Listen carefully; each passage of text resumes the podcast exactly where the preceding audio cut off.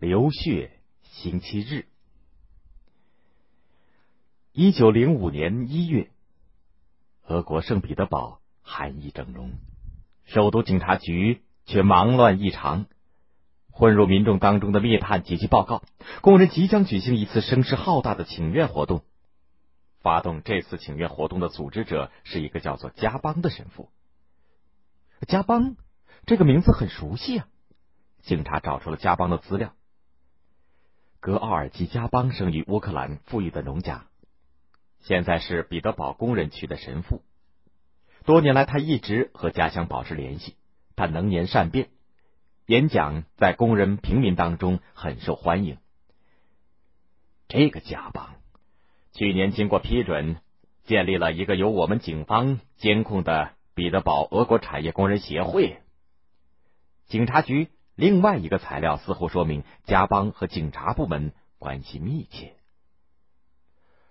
不管加邦的真正政治意图如何，他在这个时刻发起如此规模的请愿活动，与俄国布尔什维克党的政治立场是背道而驰的。当时俄国社会动荡，沙俄反动政府支持下的地主资产阶级加紧剥削无产阶级，激起了工人农民的剧烈的反抗。工人罢工遭到沙俄军警的镇压，各地农民多次起义，同样被沙俄政府镇压了。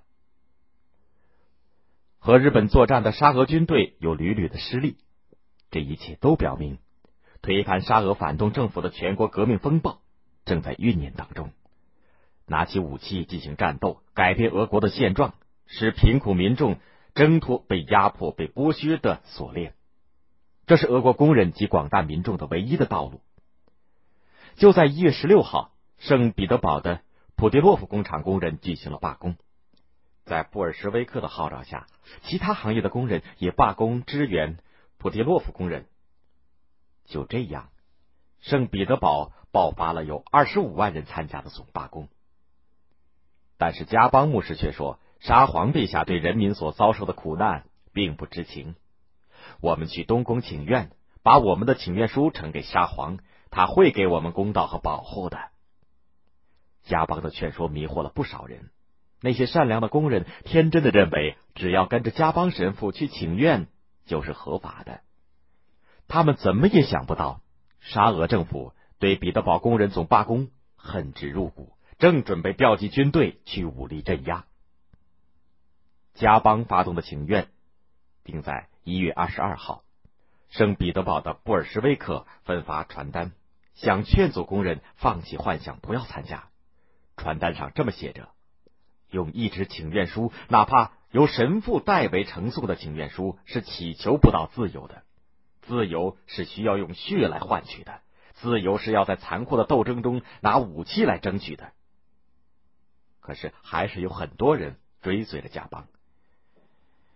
沙皇尼古拉二世阴沉着脸在宫中焦躁不安，他不爱用秘书。他的助手往往是他信任的侍从武官或者是值班的军官。彼得堡工人总罢工惹得他心头火起，现在又将发生游行请愿。为了帝国的利益，我将不遗余力、坚定不移的维护统治，像我难忘的已故的父亲那样。想到自己登基时的誓言，尼古拉二世便下令由首都卫戍司令部负责解决游行请愿的活动。由禁卫军担任主要镇压力量。圣彼得堡被划分成八个区，经过充实的禁卫军分批预先进入指定的区域。圣彼得堡附近的黄村、杰尔戈夫、普斯科夫等地区的军队也被调来协助禁卫军对付工人。尼古拉二世似乎很自负，但是骨子里却是很自卑的。他总感到自己这个皇帝会遇到些意外的事情。在他的登基庆典上。他的勋章上的银链子从肩头上滑落到地上，真是很不吉利。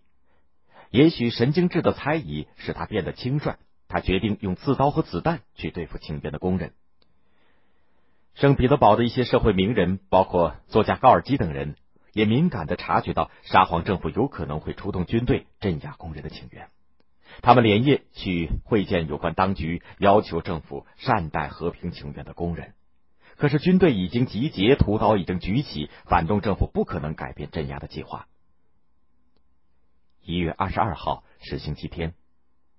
早晨，十几万请愿的工人举着沙皇的肖像、宗教的圣像和俄国的三色旗，在严寒的气温当中，唱着宗教圣歌，缓慢的走到东宫广场前。